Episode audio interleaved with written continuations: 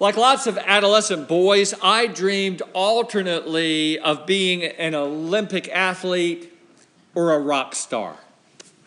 I imagined leading into the tape at the finish line or laying down riffs in a packed auditorium. Not a single one of these fantasies included hours upon hours of grueling, repetitive workouts on the track and at the gym. Images of sitting alone with my guitar, practicing scales until my fingers bled, never even occurred to me. Obviously, no Olympic team sought me out, and Bruce Springsteen, I am not. Even if I had possessed the raw talent to run the 100 meters at an international level or to cut records for a major label, one thing was missing. Or should I say, 10,000 things were missing. In his book Outliers, Malcolm Gladwell says that to master an art or a craft takes 10,000 hours of practice.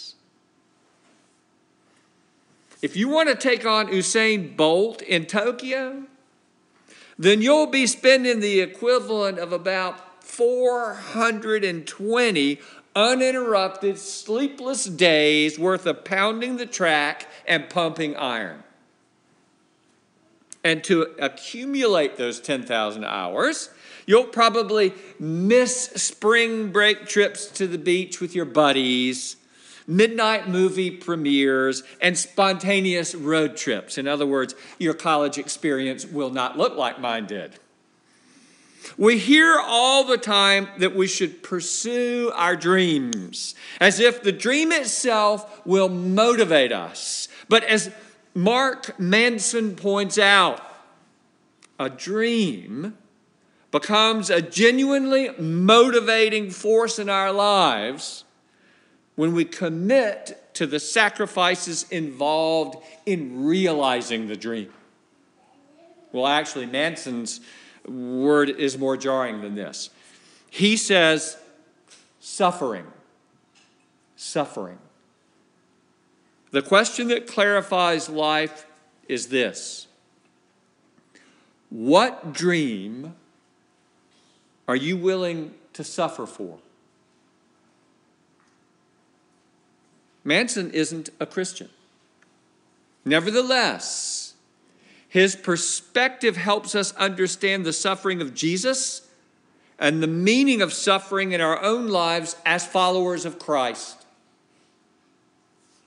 What he says contrasts sharply with what many of us take to be common sense. We are a pain avoidant culture.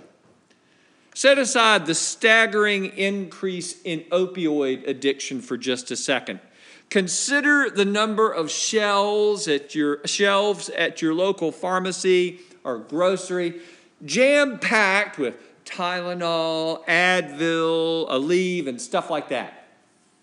Suffering, the OTC aisle seems to say, is for losers.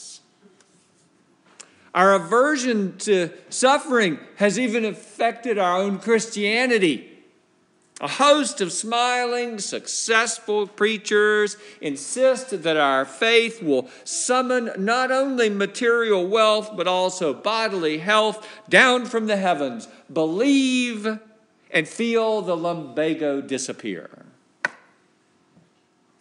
Now, that is a peculiar message from a faith whose defining symbol is a cross. As Manson points out, suffering is a part of life. You can try to avoid it all you like. Plenty of people do. But suffer we will.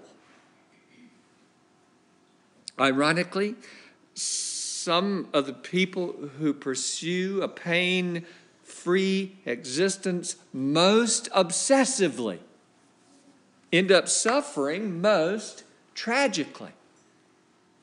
Addicts and alcoholics initially find escape from the sorrows and hardships of this life. They do, at least in their substance of choice. But eventually, the compulsion for the next fix or the next drink can cost them family, career, friends, and even health of body and mind. We will suffer. However, our suffering can make life deeply meaningful. We can choose. We can choose what dream we are willing to suffer for. As a part of that process, we set aside dreams for which we are unwilling to suffer. And that's exactly what Jesus was doing in his confrontation with Satan in the wilderness. Turn these stones into a bag of nice hot bagels, Satan says. Jesus declines.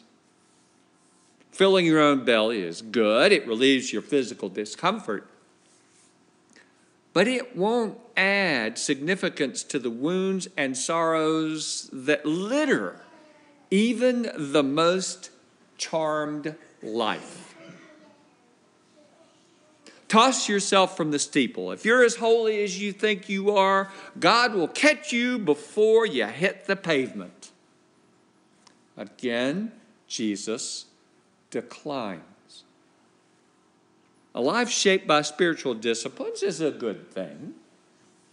But trying to impress others or even God with how regularly and fervently you pray misses the point. Suffering just to prove how holy you are doesn't sound, well, all that holy. Okay, Satan says. How about political power and military muscle then? You can whip the world into shape, make everybody follow the right kind of values. Jesus is blunt this time. A life devoted to making others suffer for the sake of control has nothing to do with God.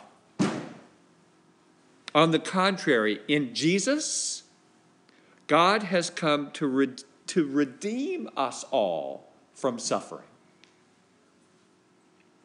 And with this final temptation, Jesus arrives at his moment of clarity. Jesus commits himself to suffer for the healing of the world. He does whatever it takes to make the world whole. He feeds the hungry and mends the sick and restores lunatics to sanity. He breaks bread with streetwalkers and extortionists, drug addicts and con artists. By costly example, he teaches us to forgive the unrepentant, to resist the violent with compassionate truth, and to give the thief who steals your shoes the very shirt off your own back. The religious establishment branded Jesus a troublemaker and a heretic. The political powers killed him by raising him from the dead, God said that this kind of suffering, this kind of suffering, is setting things right. We will suffer, we frail and fragile mortals. And we can do more than merely endure senseless suffering. Jesus challenges us to choose his dream, to suffer for the healing of the world, to take up the cross and follow him, to follow him through suffering to eternal life. name of the Father, and the Son, and the Holy Spirit.